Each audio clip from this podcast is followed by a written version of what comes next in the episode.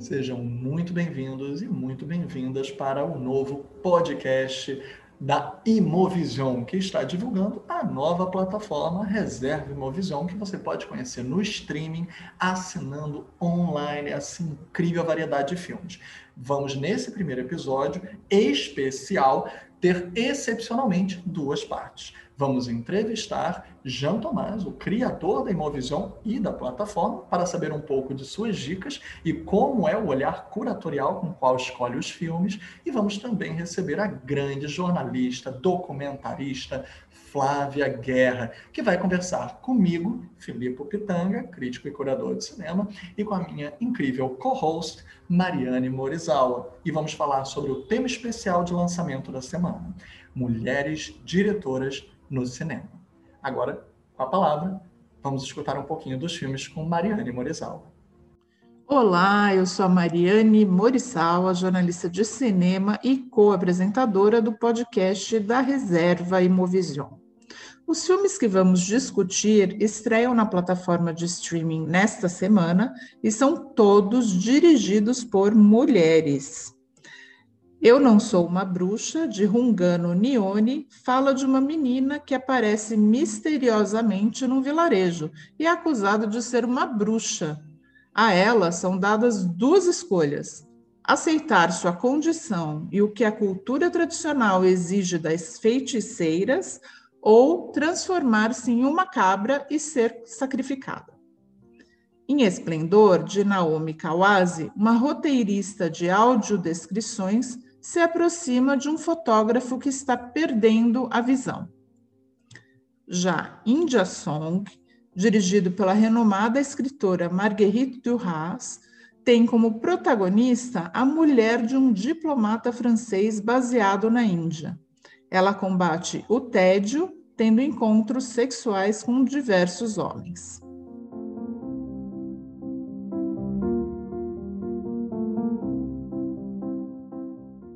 A Reserve Movision chegou no streaming e agora totalmente online traz essa curadoria maravilhosa que já ocupava as grandes telas, agora na sua tela de casa. E você vai poder compartilhar com a família, com os amigos, os filmes que são aquilo que aproximam as pessoas e que fazem com que a gente tenha o um coração aquecido, não importa como tenha sido o nosso dia.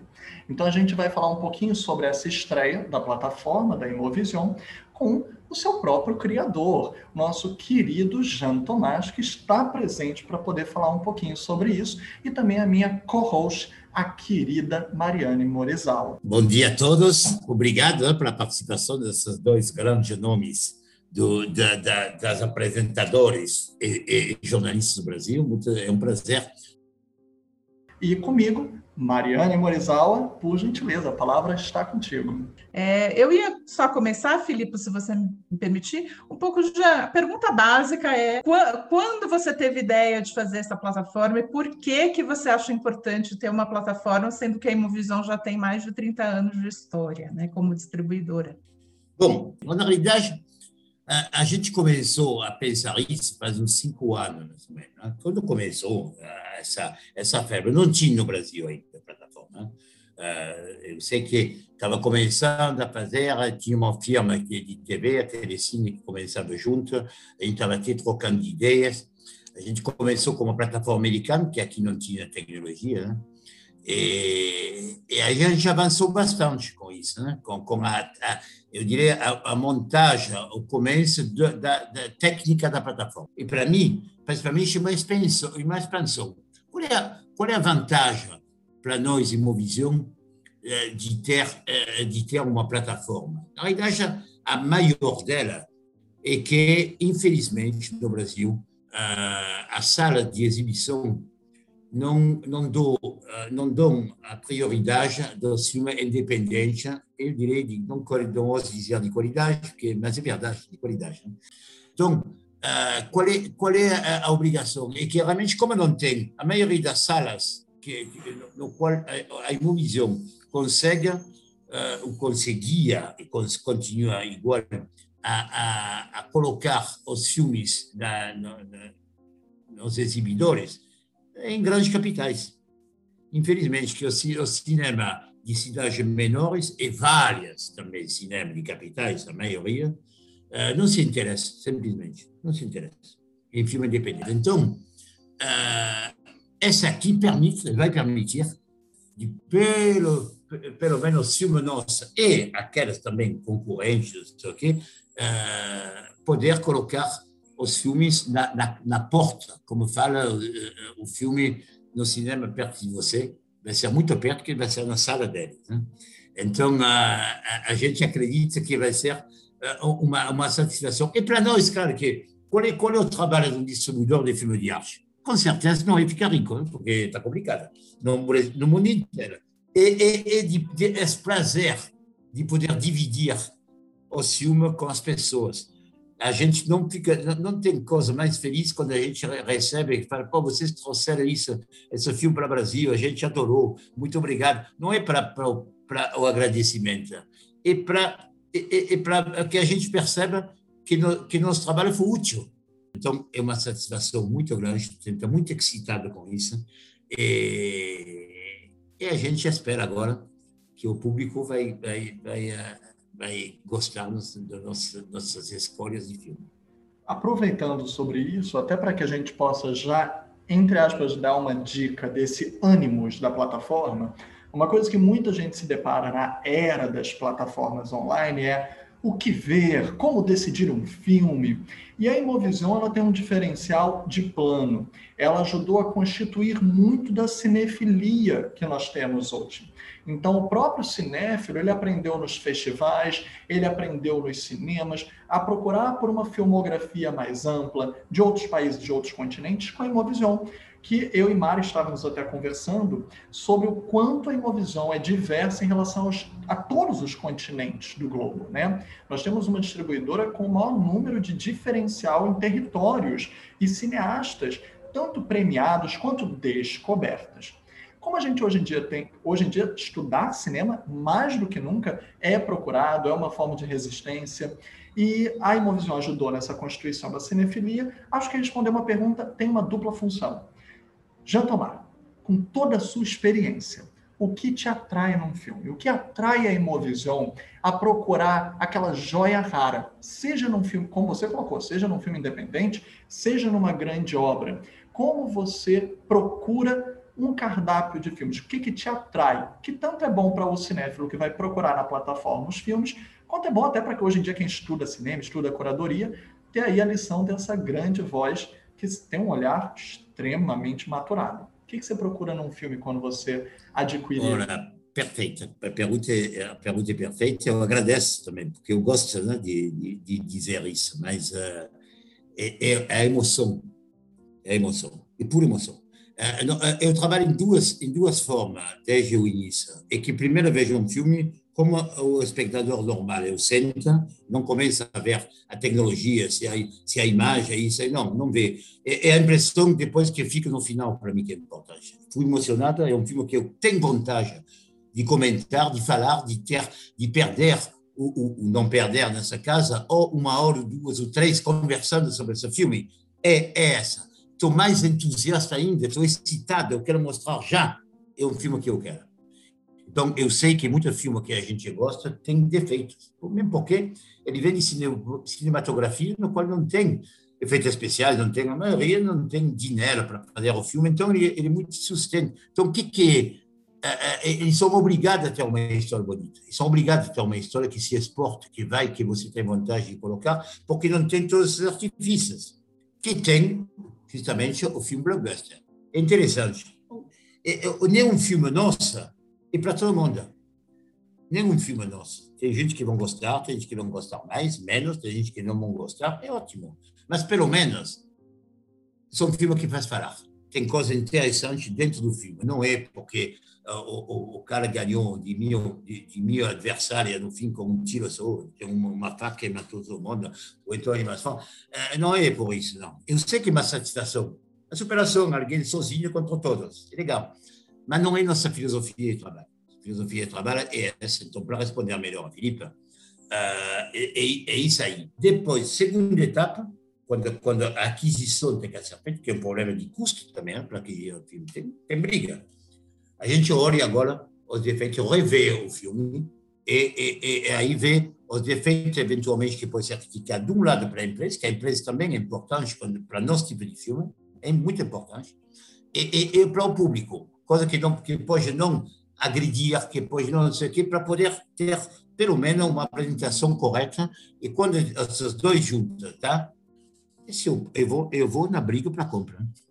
Aí, de vez em quando, de vez em quando eu perco, a maioria das vezes, graças a Deus, eu levo.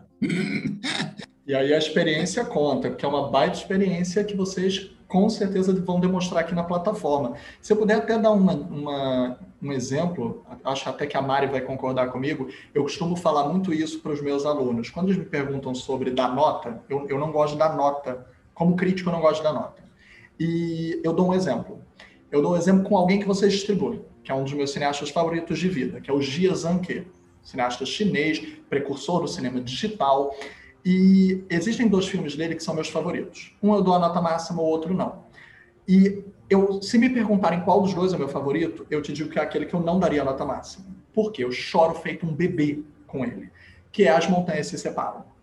É, vocês tiveram para mim um home run quando distribuíram esse filme porque esse filme eu choro feito um bebê. Eu me curvo assim em posição fetal e começo a dizer mamãe, mamãe, porque é um filme que te emociona. E se eu tivesse que dar nota, eu diria a maquiagem dele tem alguma falha. Eu, eu, eu acho a maquiagem extremamente precária naquele filme. Acho que o terceiro arco dele tem uma questão. Se eu comparo com o meu outro favorito dele, que é o Em Busca da Vida, é, que o Still Life, né? É, ele é um filme tecnicamente perfeito. Ele não tem defeitos para mim como crítico, eu dou uma nota 10 milhões para ele. Mas se me perguntarem qual você está numa ilha deserta, só pode ficar com um deles, eu vou dizer, as montanhas se separam, quero chorar feito bebê e gritar mamãe, mamãe. Então, assim, você, o que você disse agora me tocou de tal forma que eu não tenho nem como lhe dizer. Mari, desculpa até, eu, eu tinha que dizer isso, que é uma potência para mim desse olhar curatorial que ele tem. É que, é, que, é, que é, é, isso aí que você falou, né? É perfeito, é perfeito. Ele também tem filme que eu adquira que eu gosto menos do que aquele que que eu recusei. Porque acontece muito isso aqui, não é que eu compro qualquer filme que eu gosto. Não, porque não sou eu o, o, dono do universo. Eu tenho que, que, que passar e, e, ter argumentos de passar, porque um filme também ele se vende uh, com, com a imagem que você dá dele. Porque uh, o, o sinopse que você interpreta, a forma de poder vender ele, tem que ter aquela coisa que, que, que fala aqui, que é o gancho era gancho para vender o filme. Quando como também tem isso, dependendo do valor do filme, porque tem muitos filmes lindos que passam em branco, muitos filmes lindos que passam em branco. E, e por quê? Porque justamente um não teve gancho, ou, ou, então ele caiu mal, que ele caiu só com dois críticos que detestaram, que tem direito, e aí o filme morreu. O filme morreu. E na plataforma, a gente tem essa chance de recuperar o filme. Porque o que você falou, por exemplo, esse filme de Jean Janquier, eu também adoro, claro, mas não foi uma bilheteria espetacular. Deveria ser melhor, como acontece com muitos filmes assim. Poderia ser melhor. Acredito piamente que, uh, uh, que por isso que a gente fala com o pessoal que vai que vai alugar a, a, a, plataforma, vê os filmes, vê, vê 10, 15 minutos pelo menos, para poder ver, porque não, não escuta alguém que viu o filme, porque no nosso tipo de, de, de negócio, que nem jogo de futebol, está todo mundo treinador, está todo mundo cinefilo, todo mundo crítico. Né? Então, fala, esse filme é bom, pá, esse filme não é bom, pá, acabou, cada um reage. Não, não é assim. Então, e, e, e o, o, trabalho de distribuidor, aproveito para fazer um pouco de elogio, porque mas tem muita gente que nem sabe que é o trabalho de distribuidor. Então, o distribuidor é o mais correto possível com o, o, o, público que ele quer dialogar. É isso, não é? Porque quando começa. Então, eu era. Claro, tem muito filme desse que, que Maria não vai gostar, que o Filipe não vai gostar que eu não vou gostar, claro. Mas eles são defensáveis, eu vou defender. Porque isso aqui, é, muita gente fala: olha, esse filme é muito ruim. É muito ruim, só que ele ganhou o Festival de Cannes. E, e, e, tem gente lá que elogiou, esse crítico do mundo, um dos maiores críticos, elogiou não quer dizer que você está errada. Só que, peraí. Tem uma coisa Pode que. Ser eu... conversada. Desculpa, é, tem uma coisa que eu, que eu sempre. É, que a gente sempre conversa, né? Que eu, que eu acho assim: você pode amar e pode odiar, e assim, e aí tem a questão do, do gosto pessoal, porque o crítico também não é O crítico é uma pessoa, né? Senão a gente programaria um robô para fazer a crítica. Mas também tem, claro, como, como o Felipe estava falando, um filme que você reconhece, que tem é, é, qualidades né, é, maiores até, mas que talvez não te arrebate tanto. Mas a pior coisa é o filme que te deixa indiferente, que tanto faz. Que é o filme que, assim, ah, tanto faz, né, se esse filme existe, existe ou não. Coitado do diretor, mas é verdade, tem muito filme que é irrelevante, eu falo. E aí, assim, a diferença, eu acho, que tem, na, né, que você vê no trabalho é que, assim, você olha não, não tem filmes. Você pode não gostar de vários, mas filme irrelevante vai ser difícil de achar, né, Jean? Na plataforma. Com certeza, não tem. Isso aqui não tem.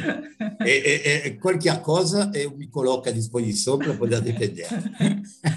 Agora, eu fiquei com uma curiosidade, desculpa, Felipe, eu sei que daqui a pouco a gente tem que terminar, mas eu fiquei com uma curiosidade, porque o Felipe falou de filme que, que ele que deixou, né, as montanhas separam, que deixou ele assim com vontade de chorar, de, de chamar a mamãe. Eu fiquei curioso qual se tem qual filme, de repente, da plataforma que te, que te dá o mesmo tipo de, sen, de, de sentimento, já. É interessante. É do meu? Da sua, é. Meu, meu. É, é. Cara, a maioria dos filmes, sabe qual é o problema? É de, normalmente, tanto do crítico como do cinéfilo. Vários filmes dessa, uh, uh, fora, fora, porque todos os filmes, por exemplo, Monsieur e Madame Adelman, uh, que é um filme que eu descobri. Esse filme, aliás, eu descobri, sabe como? Uma vez estava em Berlim. Lá, o, o distribuidor do filme uh, não tinha me falado do filme. Ele não me comentou do filme. Normalmente, quando ele me comenta, que eu peço sempre do filme. Aí estava lá, e, e, e, no Festival de Berlim, você sabe que no, no, no próprio negócio tem uma sala embaixo né, do, do, do negócio, que está pequena, porque a gente vai. Aí tinha uma meia, meia hora, eu vi um filme que estava um filme francês, eu fui ver um pouco do filme, fiquei o filme inteiro. Né? Eu subi lá, falei, cara, o filme é sensacional. Você gostou? Eu também, mas eu não sabia, porque você gosta de filme, mas, mas eh, sei o quê, isso aqui nunca vai ganhar um prêmio grande num festival, não sei o quê. Eu falei, não, não é só isso. Não. Eu adorei o filme, adorei. Eu vou pegar. Foi dois minutos um dos maiores sucessos, inclusive, eu aqui no Rio, né, com o Cinema Estação, foi um dos recordes de estar mais semanas em cartaz no Rio de Janeiro, que, que detém esse recorde ali no Estação. Então, vocês fizeram um golaço. Então, tá esse tipo de coisa é o maior prazer quando eu vejo. Mas olha, eu estava aqui com a Mari, é porque a gente estava pensando nessa. A primeira pergunta que a gente te fez, a gente pensou para nós mesmos, né?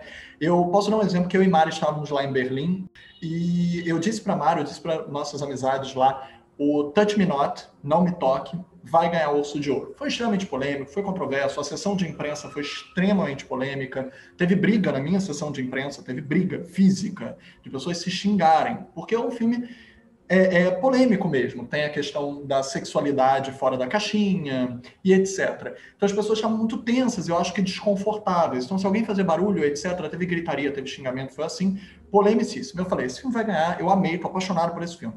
A maioria das pessoas me tacou pedras. Falou, não acredito que você acha que esse filme vai ganhar, eu não acredito que você defenda que esse filme vai ganhar. O filme ganhou, vocês compraram, e é um filme extremamente complexo. Eu sou apaixonado por esse filme, mas eu tenho, assim, várias amizades que não.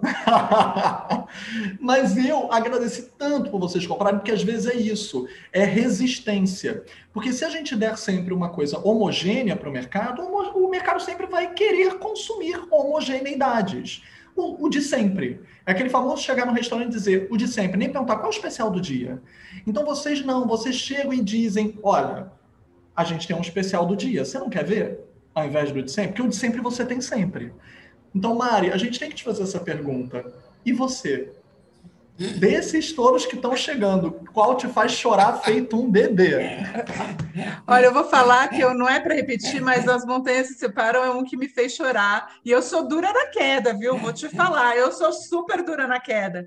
É, mas eu, eu choro, eu choro assim também, bastante. E eu vi duas vezes esse filme em Cannes e, e chorei as duas vezes.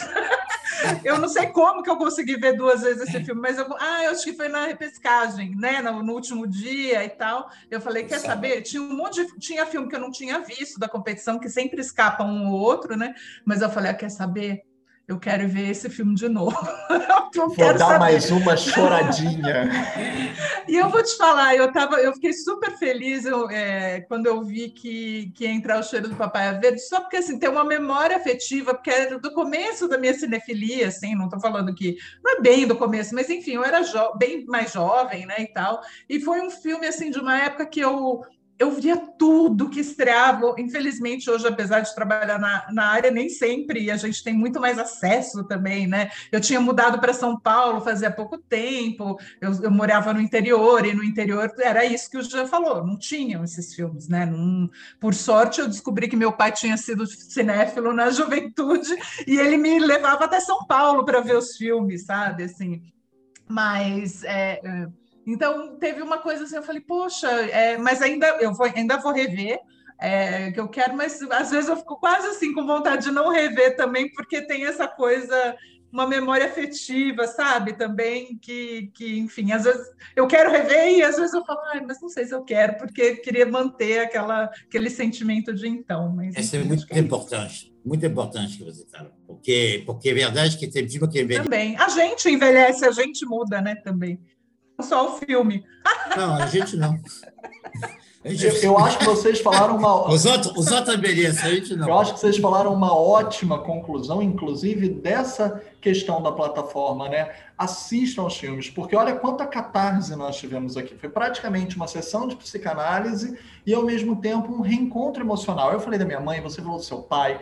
É, a gente acaba tendo esses encontros de vida com os filmes. E ainda mais num momento de distanciamento social, que coisa mais linda a gente poder reaproximar através de uma de uma obra, de uma dramaturgia, de uma catarse. Então, reencontrem seus pais, suas mães, estejam eles aqui ainda com a gente, não estejam, porque a gente também sente saudade daqueles que se foram, mas os filmes são reencontros atemporais e imortais. A gente sempre vai reencontrar os nossos através dessas grandes histórias. Eu fico arrepiado porque a plataforma pode proporcionar isso. Imagina, gente, não tem coisa mais linda, feliz do que reencontrar a magia do nosso amor de vida. E olha, se eu posso completar, obrigado. Muito obrigado, Felipe. Uh, eu, o que eu posso completar é que a gente tentou também, que a gente tem um catálogo e a gente completou o catálogo. No, no, no completar, a gente tentou equilibrar, porque a gente não quer ser uh, uh, catalogado como aquele que tem o filme mais complicado da vida, ou aquele que tem. Não, a gente quer agradar, a gente gosta de bom filme. Só isso, a gente gosta de bom filme, que passa falar. Então, tem filme engraçado, tem filme que são um pouco menos, não sei o quê, tem filme de cantor, tem de Tem, tem, a, a gente fez questão de colocar também uh, umas séries que a gente vai ampliar, séries do mundo inteiro, que vão tentar, sabe, não aquela sul-americana, uh, documentária, filme infantis, tem de toda é uma, é uma plataforma no qual de qualidade, mas que a gente tenta, essa aqui foi muito estudada, né? a gente tenta justamente agradar e não, não ficar naquela gueto de, ah, pá, peraí, mais uma plataforma de filme de, filme de arte, sabe? Filme de arte que parece que tem que fugir. Não é. Muito pelo contrário, é uma plataforma para todo mundo, a priori. Não é para algum cinéfilo carteirinha. Claro que é para isso também, é, é óbvio mas é. Vão achar que ninguém vai conseguir ver meu filme no ano, né? Então, de qualquer forma, tem que escolher. Então, tem, tem, tem gosto para todo mundo. Eu faço questão, e é claro que a gente vai ficar muito atenta aos conselhos, às críticas, eventualmente, eventualmente de todo mundo, para poder ser a plataforma de filme de, filme de qualidade acessível para todos. Perfeito, Jean. Acho que é Obrigada, obrigada de novo por conversar aqui, por bater um papinho com a gente, contar um pouco Nada. das histórias, que são muitas, acho que a gente tem que fazer outros, com outras histórias. Obrigado. É um prazer. Pô, cara, não dá, não dá, não dá. Se começa, depois não para mais. Por isso que muitas vezes não posso dar entrevista para todo mundo, porque eu me empolgo. Obrigado, tchau.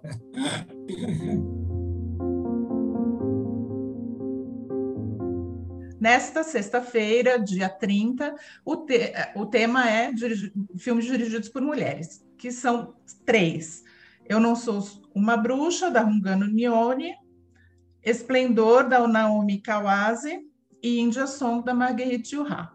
Além desses três filmes, só queria falar que há vários outros filmes na plataforma, são cerca de 50 obras é, dirigidas por pelo menos uma mulher, às vezes por duas mulheres, mas enfim, é, tem bastante material lá para conhecer é, obras de diretoras é, que talvez vocês não conheçam. E hoje temos aqui é, uma outra jornalista amiga é, de, de, de cinema experiente, que é a Flávia Guerra. Oi, Flávia. Oi, gente, que bom estar aqui com vocês. Adorei, adorei essa coisa de ter mulher logo no começo, né? Isso aí. A gente queria fazer uma pequena introdução, é, lembrando né, que esta semana estamos ainda à luz fresquinha de um novo paradigma que demorou muito para chegar, que é o Oscar tentar ser um pouco mais amplo na recepção da diversidade das obras. Elas sempre existiram, mas o reconhecimento não caminhou de mãos dadas. Então a gente tem uma história de quase 100 anos da academia que, por coincidência ou não, caminha também com a questão da disparidade. Afinal de contas, lembremos que as mulheres ajudaram a fundar Hollywood, como Alice Guy Blaché, Lois Weber, Frances Marion, Mary Pickford, mas infelizmente a partir da década de 30, quando o sistema se industrializa e nós criamos inclusive os sindicatos de cinema e a Academia de Artes e Ciências Cinematográficas, que gera o Oscar, nós de, vamos deixando de ter o reconhecimento às mulheres, apesar de elas ainda estarem lá. Agora, quase 100 anos depois, esse cinema, que sempre foi um cinema de resistência, de reexistência e identidade, porque é dizer, existe sim, e está aqui, e é forte, finalmente é premiado com inúmeros prêmios nas categorias principais, como roteiro original, que foi para Emerald Fennell, por Promising Young Woman, ou aqui no Brasil Bela Vingança, e direção e melhor filme para Chloe Zhao, por Nomadland, que muitos estão é, atentando a ser um pouco de um documentário, um pouco de ficção, tem uma docu-ficção ali, ficcionalização da realidade, que vem muito a calhar com a nossa convidada de hoje, que Flávia também é documentarista e professora, inclusive, também de documentário. E nós temos uma das nossas diretoras queridas da, dos lançamentos, Naomi Kawase, tendo uma extensa carreira entre documentário e ficção. Então a gente queria passar a bola para Flavinha e também para perguntar para Mari se Mari gostou dos prêmios no Oscar, se condiz aqui, se está dando mais realce para os é, lançamentos aqui da plataforma. O que, que, você acha, Flavinha? O documentário ajudou nesse reconhecimento? Quanto o documentário ajuda na construção da ficção, até mesmo para Kawase, que é uma diretora querida, que eu sei que vocês duas, eu acho, já entrevistaram, né? Ah, é muito chique esse podcast, gente. A gente curte, né, a Kawase. Acho que ela ela tem muita gente que reclama, né, que acha que o cinema da Kawase é um cinema muito diluído, né, de, de dramas muito pequenos ali. Eu gosto justamente disso, né, porque não precisa criar coisas tarantinescas para que o drama esteja ali. Então eu gosto eu gosto muito do cinema dela. A gente já viu a Kawase né, com vários filmes aí em Cannes, estreando também em circuito, enfim. Agora sobre o documentário, eu acho, Filipe, que a gente está num momento muito bom de parar de chamar ficção de cinema e documentário de outra coisa, né? Ou documentário de jornalismo filmado, né? Assim, porque o, eu sempre falo isso nas minhas aulas, né? Que o cinema nasceu documentando a realidade né? Assim, nasceu nessa nossa curiosidade de, de, de, de registrar o real, né? E aí eu sempre uso também aquela frase, eu, grosso modo aqui, né, gente, que o Godard fala, fala falava, né? Né? Que acho que ele ainda fala, e não sei se ele fala mais isso, porque o Godard, não sei se ele fala ainda com alguém, né? Que está lá recluso na casa dele, mas com ninguém. Olha, ele é... fez aquela live bombástica, né? Uma live. Foi, foi, figuraça, né? E, e, que ele diz, né, que um, o melhor, a melhor ficção ela deve parecer com um documentário e o, maior, o melhor documentário deve parecer uma ficção. Que é maravilhoso, que no meio disso tem a arte de contar histórias, né? E, e que sempre é um documentário, alguma coisa do que está acontecendo no set a gente está documentando, pelo menos na frente da câmera, né? Que é aquele momento único que acontece ali. Então, eu acho que isso é muito bacana. O que, o que eu vejo, assim, aí falando mesmo de movimento e tal, não sei o quê, é que a ficção ela está despojando, né, gente, de muitos artifícios em muitas é, produções. Não que não tenha, né, que a gente não queira ver um filmão como a cara de Hollywood, que é o set de Chicago, né? Porque eu acho que aquilo tem uma cara de Hollywood, dava para fazer aquele filme com cara de filme do Ken Loach, entendeu? Dava, né? Mas ao mesmo tempo a gente tem lá o Nomadland que também dava para fazer com uma cara assim, né, de cinema, né, com uma fotografia de Lawrence da Arábia, né? Dava, dá para para caprichar em outros pontos. Mas é, é, esse despojamento eu acho que traz muita verdade, que eu acho que a gente está gostando disso, né? Não sei se precisando, mas está gostando também, apesar de serem ver, filmes verdades que eu uso essa expressão, né, que eu aquecem o coração. Nomadland não é um filme aqui para usar de novo. Eu ouvi a live do Salem com a com a Mário, que eu amei, que era sobre o quanto ele gosta de Nomadland, né? É isso que ele falou, mas a gente está acostumado a ver o filme do Ken Loach e a gente já viu a realidade retratada ali com essa cara documental. Mas eu entendo a opção da Chloe, porque ela quis trazer o lado mais, talvez, existencialista né, dessa história, né, e não tanto duro ali no sentido né, de porque ela está ali, mas como ela está ali, né, que eu gosto muito. Então, acho que é um pouco de tudo isso, Felipe. Não respondi, mas acho que respondi. Respondeu e muito, eu concordo. Tem um lirismo muito grande, que o luto dela não é só do marido, é da cidade fantasma, né? das, da casa, das casas hipotecadas, de como se perdeu um modo de vida. E aí, ser um motorhome, literalmente, é uma, é uma resistência e um não conformidade, um não comodismo a um sistema opressor, mesmo que ainda oprima, né? Os empregos sazonais, etc. Mas eu acho que ela trabalha muito na chave do lirismo e concordo com você. Mari, o que, que, você acha? Você acha que o documentário, essa aproximação vertiginosa da realidade, ajudou nesse reconhecimento dessa resistência do cinema das mulheres? Eu acho que sim. É, voltando só rapidinho ao, ao Nomadland, acho que tem, tem, tem uma questão do momento, né? Que que de olhar para essas pessoas num país que está tão dividido, é, de olhar para elas como seres humanos, né? E são pessoas que são pessoas que, que não são atores, né? A história é baseada na história delas, mas elas estão interpretando também, né?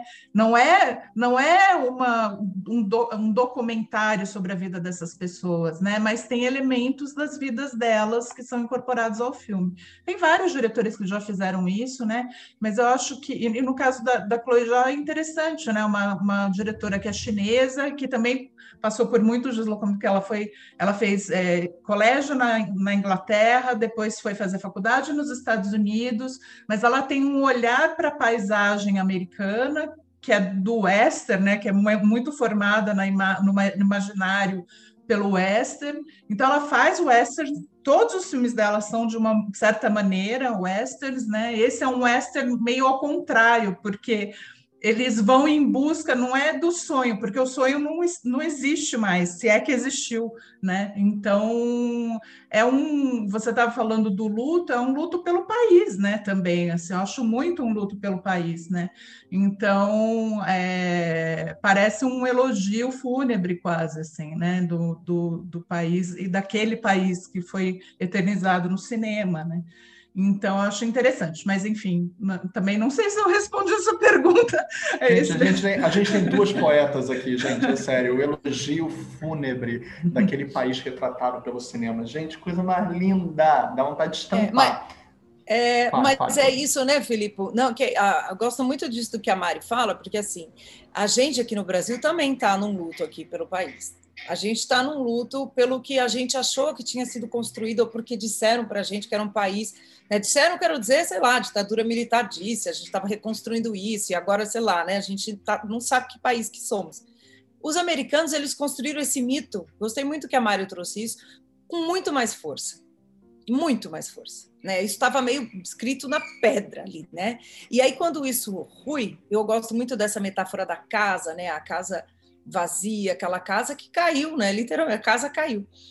Essa coisa do documental mostra para gente essa América real, né? E não a do western, né? Que a, a, essas paisagens estão sendo ocupadas por essas pessoas. Eu acho que esse olhar documental, né? E também estrangeiro da da Chloe é, é uma camada muito maravilhosa. Eu acho que a grande vitória, além da Chloe ser uma mulher e, e, e asiática, claro, mas assim é o, o melhor filme, entre aspas, né, que isso é tão relativo, mas ter esse olhar, a América se olhando pelo olhar do outro, né? E eles tiveram que encarar isso aí, entendeu?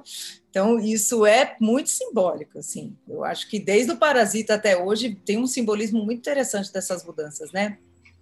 Se eu puder trazer algo que é o próximo tema, que a Flavinha acabou de levantar a bola para a gente cortar, é justamente a palavrinha mágica que a Mari falou, deslocamento nós temos na, nos três lançamentos maravilhosos que estão chegando na plataforma da Imovision, essa mesma questão do deslocamento na constituição da identidade dessas diretoras. Sejam deslocamentos mais geográficos, intensos, territoriais, culturais, como, né? Se estamos falando da Chloe que nasceu na China, a Naomi Kawase, ela é japonesa, ela continua fazendo trabalhos no Japão, mas independente disso, ela teve deslocamentos na vida dela. Ela nasceu no interior rural, num outro tipo de cultura do Japão. Ela logo cedo, né, os pais dela se separam e faz, deix, a deixam com a avó. Então ela passa a ser criada por outrem. Então esse deslocamento está em toda a vida dela.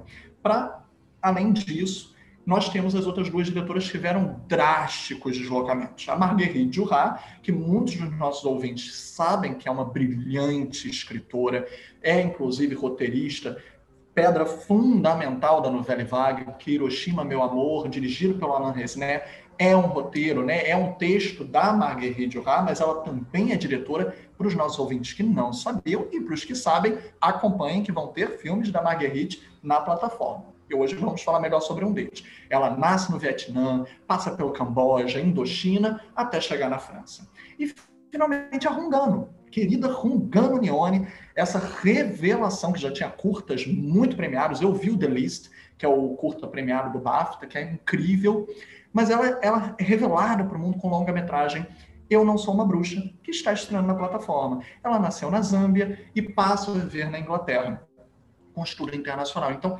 esses deslocamentos na própria constituição da identidade, eu acho que também outra palavra que a Flavinha falou, possibilitando encontros. Encontros culturais, encontros de visão, que eu também acho que é muito próprio do documentário, né? Ficção também, mas o documentário ama encontros. Então, como é que vocês veem para poder entender melhor essas diretoras, esses filmes, e o quanto contribui para a construção narrativa? Ah, eu acho que o encontro é fundamental, né? Fundamental, mesmo na ficção. Acho que sem, sem isso não tem filme, né? E eu acho que é, é, uma, é o clichê dos clichês que o cinema é uma coisa coletiva, né? uma arte coletiva, um, um, produto coletivo. No documentário, se você não, não é aberto para o encontro com o outro ali, você não tem filme, né? Porque se você sai pronto com a sua pauta, as suas perguntas né, muito fechadas, eu acho isso admirável na direção né, da, dessas mulheres, porque mesmo quando você está filmando uma ficção, sei lá, a Dilra filmando outras coisas, você tem o fator humano ali, tem as pessoas, tem figurantes, tem um país, uma cidade, né? Você não filma um, um filme em Hiroshima com, e só tem francês ali, ou você ali, entendeu? Você tem os encontros, e os encontros eu acho até extra campo, né? Atrás da câmera são às vezes mais importantes do que o que está na frente, né? Então, assim, acho crucial, acho crucial. Acho que no documentário, eu, engraçado, né, que no meu curso essa semana a gente convidou o, Calil. E, o, e a gente tinha convidado faz tempo antes dos arrependidos, porque a gente convida as pessoas no começo do ano, né? E agora foi a aula que ele ia estar. E aí ele fala, ele, ele comentou isso, né? Do quanto no documentário dele e tal, tem essa questão do outro ali, né, e dos encontros que ele teve, os arrependidos que acabou de ganhar o É Tudo Verdade. Então, é muito interessante como os diretores de documentário estão sempre prestando muita atenção nisso, né, nisso, os filmes de conversa, né, e não necessariamente a ficção vai trazer isso, porque acho que a ficção, ela pede muito mais ação, dependendo, mesmo que seja um filme de conversas, sei lá, Meu Pai é um filme de muitas conversas, mas a ação tá ali, né, não, não é uma conversa DR, vamos dizer assim. Mari, até pela questão cultural, né, esses deslocamentos também territoriais, como é que você vê esses encontros? É, eu acho é, curioso, por exemplo, o, o, Eu Não Sou Uma Bruxa, né, que já começa assim, tem, o, tem o, esse deslocamento da diretora, né, como você estava falando, a produção, inclusive, foi indicada pelo Reino Unido, né, para concorrer ao, ao, Oscar de filme, hoje filme internacional. Na época, acho que ainda, não, não, acho que já era filme internacional na época, mas enfim. Não, não, mudou, foi só mudou, passado. Desculpa, é verdade. Mudou recentemente, é, mudou só ano passado, então antes era filme em língua estrangeira, né? É, o, tem um deslocamento dentro do filme, né? Porque aquela criança, a bruxa, ela chega de que lugar, né? Ela não é dali. Ninguém sabe de onde ela veio. Acho que nem ela talvez saiba direito de onde ela veio, né? É, de onde veio aquela criança? E ela é, é ela, ela reproduz, eu fiquei pensando muito nisso, revendo o filme, como ela reproduz um pouco, mesmo sendo dentro, porque também ela pode, se bem que ela fala a língua, né, mas ela pode ter vindo de outra região, não sei, enfim, eu não sou especialista na, na, na, naquela, na, em África, no continente africano de maneira nenhuma, muito menos na região específica, mas é, essa coisa de ela ela chega, mas ela reproduz um pouco, porque ela chega, ela é utilizada, né? Ela, ela sofre uma, uma hostilização, que é a hostilização do outro, do imigrante, do que. E aqui o componente adicional é que ela é uma bruxa, né? Então, assim, é, que, que é uma questão é, de, de, da cultura tradicional, de visões tradicionais, como já foi de outros em outros países e com outras questões, com outros nomes, né? Mas muito comumente as mulheres ainda são vistas como bruxas, então tem esse outro paralelo, né? Mas tem o paralelo também do, um pouco do imigrante, né? Do que chega de fora, do outro, né? Que eu imagino que é uma coisa que a própria diretora pode ter passado em suas andanças, só que ela reproduz ali é, na cultura, é, numa cultura tradicional, numa cultura, né? E tem outros elementos, claro, que a gente vai discutir depois, mas acho que é, é tem esse deslocamento dentro do filme que eu acho é, bastante interessante, assim. No caso do India Song também, né? Claro, porque é uma, é uma, uma francesa, né? São franceses, na verdade, é, brancos, né? Inseridos, não inseridos, né? Porque eles não querem se inserir também. Tem, aí é o outro lado, é o lado do colonizador, né? Que, que não que a França tenha colonizado a Índia, mas enfim, é o olhar é do colonizador, né? De que não querem se inserir ali, né? É a visão do colonizador, né? Eles não colonizaram, mas eles têm essa postura, né? E eu, e eu concordo. O, o India Song, eu estava até lendo que ele foi filmado, as relocações da casa são na França, né? Mas ali dentro, mas o, eu acho que ela conseguiu maravilhosamente trazer esse esse estranhamento, né, do outro, desse encontro, porque eles não estão abertos ao encontro, né? Eles encontram porque eles são obrigados, né? Porque por eles eles ficavam lá na bolha deles. Mas ela conseguiu trazer isso para as relações também, né, dentro da casa, apesar de filmar na França, né? Claro que teve filmagens na Índia também. E eu acho que isso é crucial. E, e para aquela mulher do filme, né, que está entediada, que é meio uma Madame Bovary, né, é, e, e, os encontros que ela tem que vão enriquecer a vida dela, ainda que sejam encontros sexuais, né?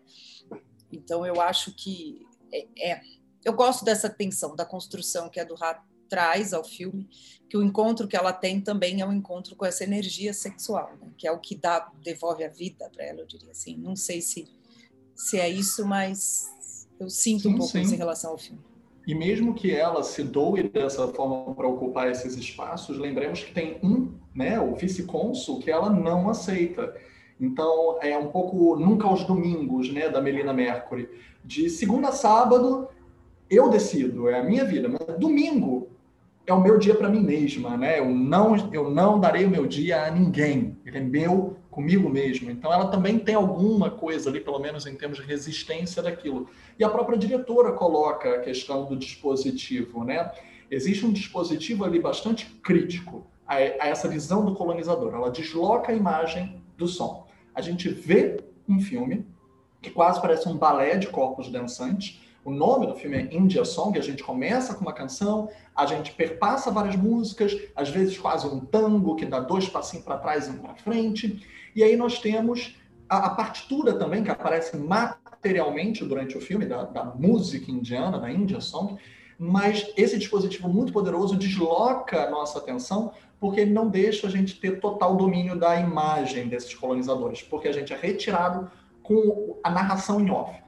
Todos os diálogos são em off. Então, até para os ouvintes que estiverem ouvindo, imaginem assim: vocês estão ouvindo um podcast, vocês não estão vendo a gente. Então, imaginem que vocês estejam ouvindo o podcast cozinhando, é uma coisa que eu faço muito. Eu cozinho ouvindo o podcast, ouço inclusive o podcast da nossa amiga Flavinha, que a gente vai falar daqui a pouquinho. É, então a gente está fazendo mil coisas, você está deslocando a imagem do som. É isso que ela faz, é uma forma crítica de ver aquela colonização. Então eu queria perguntar para vocês um pouquinho também sobre isso, é, sobre esses dispositivos que esses filmes inventam para contar suas histórias. Que um pouquinho são na chave da performance, já que a gente falou do documentário também tem um, que, um quesito, um quesinho de ensaio, uma linguagem meio ensaística, e um pouco também de um ritual. O ritual das bruxas, que são obrigadas a performar em Eu Não Sou Uma Bruxa, o ritual que a própria Seirig é obrigada a performar naquele fastio de ter que ver homens, das festas, da embaixada. É, é um ritual que ela é obrigada a cumprir, da diplomacia. Minha mãe trabalhava para o Itamaraty brasileiro, então, quando criança, ela me levou muito. Eu conheço aquela imagem, eu, eu sei o que é aquilo que é terrível. E minha mãe não estava no lugar da esposa do cônsul, ela estava no lugar trabalhando pela embaixada, então eu sei o quanto era e o quanto era exigido em dobro dela estar nesse lugar.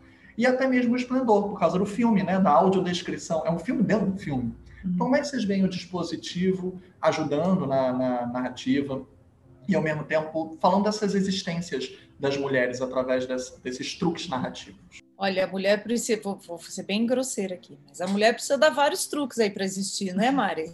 Opa!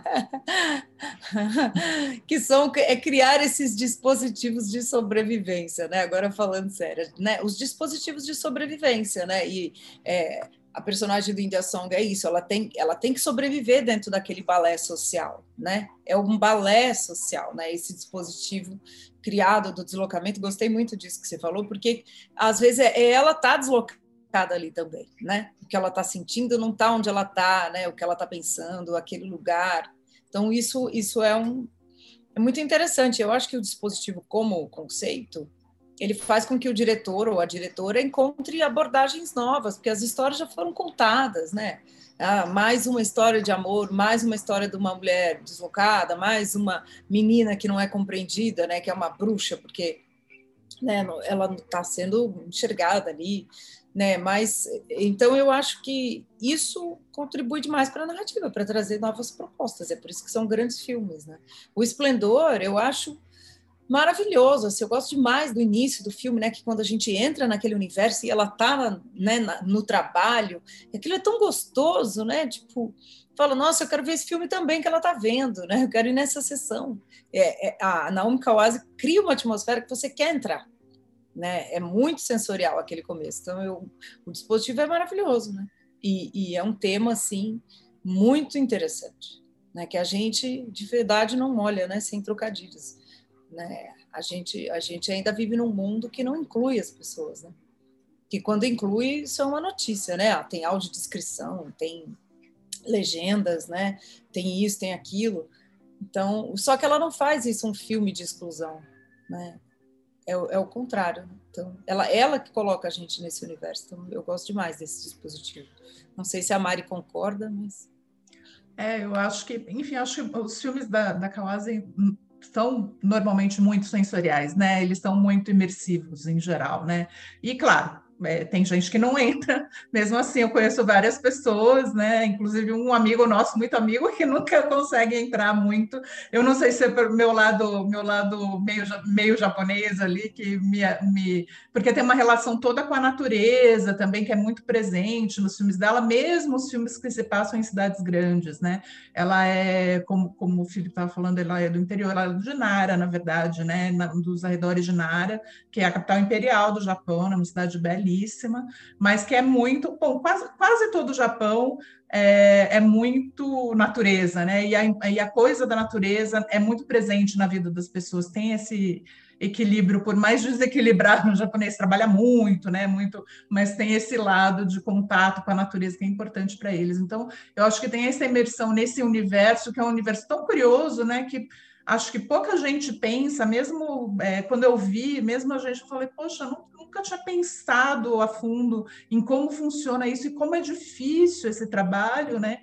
de você ser ajudar o outro a ver, né? Um, é, porque, claro, você não vê só com, com, com um olhar, mas ela ajuda as pessoas que, que têm é, dificuldade de visão a ver os filmes, né? Então, é, acho isso muito interessante é, de como, é, como isso é, é, interessante no filme, como ela faz essa imersão. É, hoje eu estava vendo uma notícia, não sei em que site que foi, logo cedo, engraçado, me, me veio, de um fotógrafo cego, que o sonho dele é fotografar as Olimpíadas. E ele estava com uma objetiva desse tamanho, né, a lente para enxergar de, né, de longe. Eu, eu pensei, cara, que pessoa corajosa, né? Eu fiquei aí, eu falei, olha, engraçado que a gente vai falar da Kawase porque é, e, e, o filme dela tem, tem isso, né? Tem essa questão do, da, da, coragem daquele homem ali ou da falta de, né? E do que ele está sofrendo e, e, eu acho que isso é muito interessante. Acho que a gente não enxerga, né? Essas histórias passam por nós. É isso. Eu vi uma notícia lá de um fotógrafo cego e nem vi. É isso que a Mari diz, né? Ela ajuda a gente a entrar nesses universos. É interessante essa correlação que vocês próprias trouxeram agora com esse diálogo é, em relação ao Esplendor e ao India Song, né? Porque são dois filmes que nos desafiam ao que a gente não vê e como a gente ouve o que a gente não vê. Ambos falam sobre muito isso, que a narração do India Song aliena, desloca a imagem, né? Eles estão dentro de uma mansão a maior parte do filme. É uma mansão, como a Flavinha falou, filmada em Paris, na França, mas a narração inteira nos coloca numa cartografia na Índia fala do Rio, fala de lugares é, é, adjacentes, fala do Mekong, fala do Laos. Então, é uma cartografia múltipla que não sai, que não está ali na imagem. Então, ela nos força a tentar compreender aquilo que não é visto. Da mesma forma que o esplendor, que tem essa questão da, da audiodescrição. É, até uma curiosidade, o filme A Despedida, que era do Marcelo Galvão, com Nelson Xavier, que era um ótimo filme, que o Nelson ele tinha questões de deficiência né, auditiva e ele, o filme foi um dos primeiros aqui no Brasil a ter a audiodescrição nos cinemas para que as pessoas pudessem é, é, ouvir se não pudessem ver, né, ler tudo se não pudessem ouvir. Então, a legenda até mesmo para aquelas pessoas que tenham deficiência auditiva, é diferente, porque ela não tem só o diálogo, ela também descreve a imagem, ela descreve a música, ela diz está tocando uma música. Então, é muito interessante a gente enxergar o mundo de outras formas. Mesmo para quem não tem essa questão, ou não tem alguém na família que tem essa questão, se desafia a ver o filme com outra, outro olhar, você vai ver outro filme. Você vai ouvir outro filme. Vai ser muito interessante. Procure esses filmes na plataforma. E eu queria aproveitar e trazer para a gente uma questão que eu acho que é muito próxima, de novo, a essa vitória no Oscar, que é a identidade das mulheres que, como a gente começou falando, essa existência acaba sendo uma resistência, por causa de uma indústria que invisibilizou esse trabalho por muito tempo. E esses três filmes, eles falam sobre essa... Tem alguma estrutura com o governo, com o Estado, é, com o público, seja o embaixador no India Song, que é essa grande mulher, esposa, e seja a bruxa, que é cooptada, né? o governo usa essas bruxas para performarem aqui no. Quem estiver ouvindo no Rio de Janeiro, gente, podcast é internacional, vão nos ouvir em todo lugar. Mas quem estiver ouvindo no Rio de Janeiro, nós tínhamos né, a, a instituição Cobra Coral para falar quando teria chuva, para grandes eventos, etc. Então, às vezes o governo usa do misticismo, de aleturgias, como diria Foucault, e, e imagine, o governo ali usa das bruxas tem essa cooptação da identidade, elas tentam se reapropriar. Assim como o esplendor também tem esse lugar do encontro. Como é que vocês veem essa questão, né, até mesmo na construção das grandes personagens femininas, que também tem mulheres por trás das câmeras, roteirizando, produzindo, para chegar a essa emancipação? A gente até estava conversando um pouco antes de gravar. Vou inverter. Posso, Flavinha? Posso começar com a Mari? Mari estava falando de uma maneira muito interessante sobre isso. É, eu acho que é os, todos os filmes têm essa presença que é uma que mais do que agentes governamentais, né? Eu não diria que é o governo, às vezes é o governo, às vezes são agentes governamentais, às vezes é o sistema, porque eu, toda mulher, eu acho, tem que lutar contra o sistema para conseguir é, ou se desvencilhar dele, ou, enfim, é, progredir ou alcançar seus sonhos ou alcançar seus objetivos de carreira. É, então, por isso que a, a, gente volta um pouco ao que a Flávia falou antes, né? De, de as estratégias são muitas para lidar com, com o sistema, para subverter o sistema e para lutar contra o sistema. Então, eu acho que assim, as diretoras todas, mesmo que não seja uma coisa assim, é, este filme é feminista, todo filme de mulher é feminista, porque toda mulher tem que passar por essas coisas em, em, qualquer lugar, em alguns lugares mais, em outros menos, né? Mas, enfim, toda, toda mulher tem todo o sistema contra ela. Então, assim, esses agentes governamentais são representantes, ou governos, ou que, que for, né? Eles são os representantes dessa coisa que segura é, as mulheres que não conseguem, né? Que, que faz com que ela. Que, que, desculpe, que as impede de, de, ir, de seguir em frente, de viver, às vezes, né? De, de, de viver plenamente, certamente. É segura, né? São, eu brinco, eu brinco não, né? Que isso é todo mundo sabe, que é, é a corrida com barreiras, né? Então, você tem esses subterfúgios lícitos, hein? São estratégias para você passar por essas barreiras, né? E sem perder seu curso. Então, eu acho que e personagens femininas se colocam aí nesses filmes não por acaso com essas barreiras, né? Com essas, com esses, é uma lógica, né? Uma engrenagem. Não é, não precisa ser o sistema, né? né? Personificado por uma entidade, né? É isso que a Mari diz, é essa lógica. A lógica, uma menina assim vai ser deslocada para lá, vai ser lida desse jeito, uma mulher assim, dentro de uma estrutura cheia de formalidade diplomática e tal, ela vai né, ir para aquele lugar. Então, eu acho que são, são essas estruturas é, muito. É, estruturas não, são esses acordos tácitos que a gente não sabe quem fez esses acordos por nós, mas eles foram feitos. E aí você tem que ir desfazendo.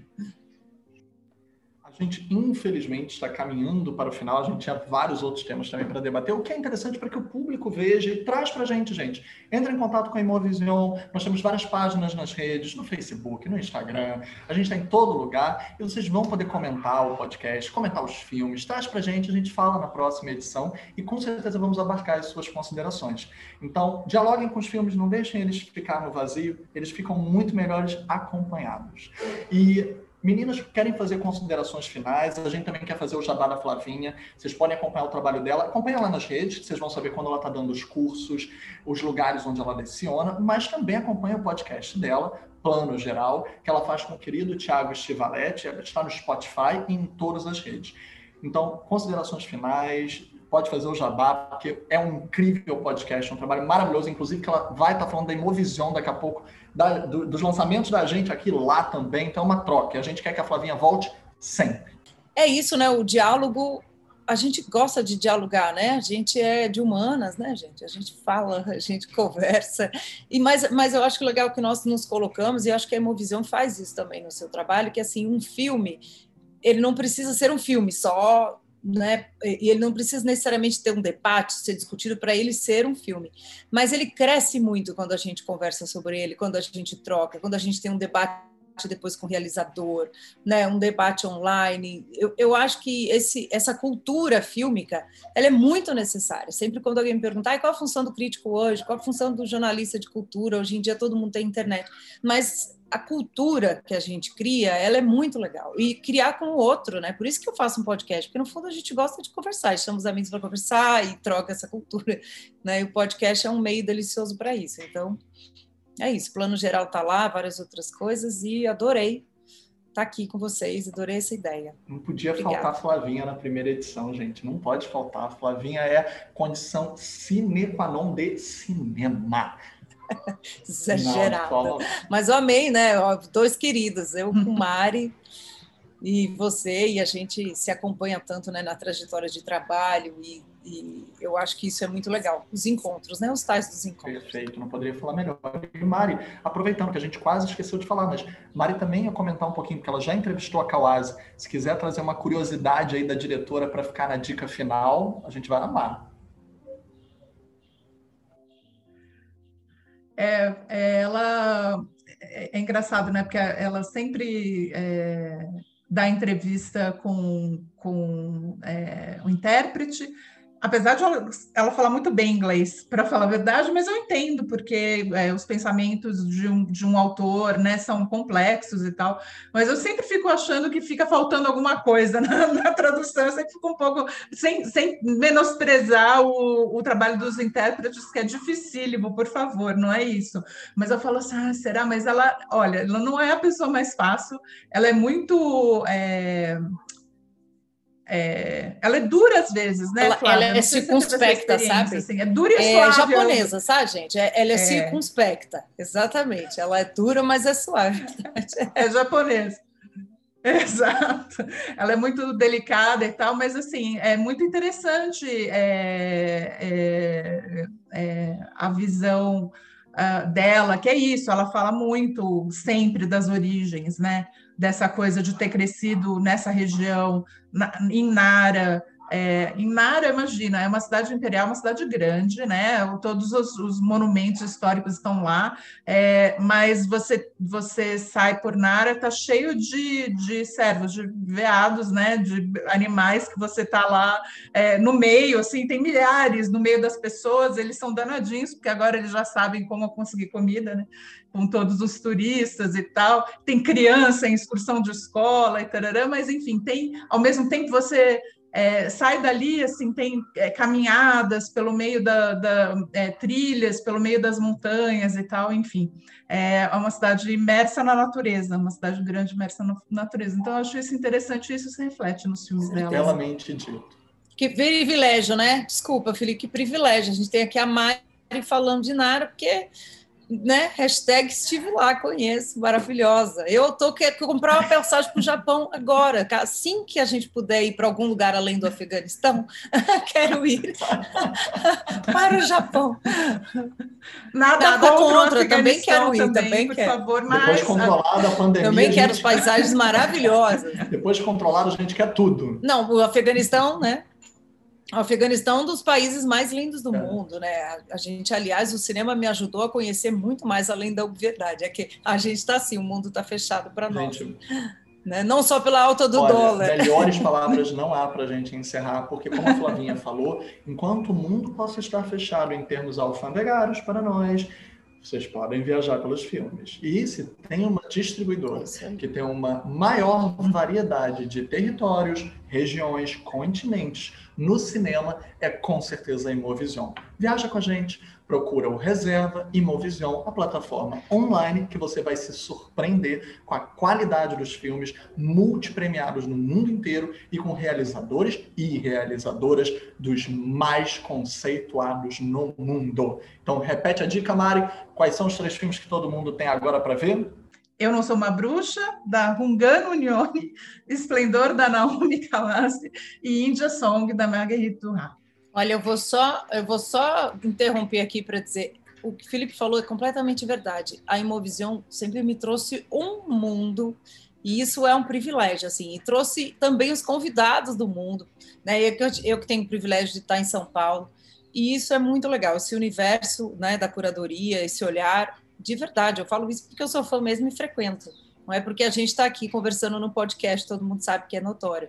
E eu acho que isso online só ampliou. Né? Que bacana que gente no Brasil inteiro vai poder ver esse catálogo. Né? Já podia antes, mas agora isso amplia ainda mais. Isso é muito bacana.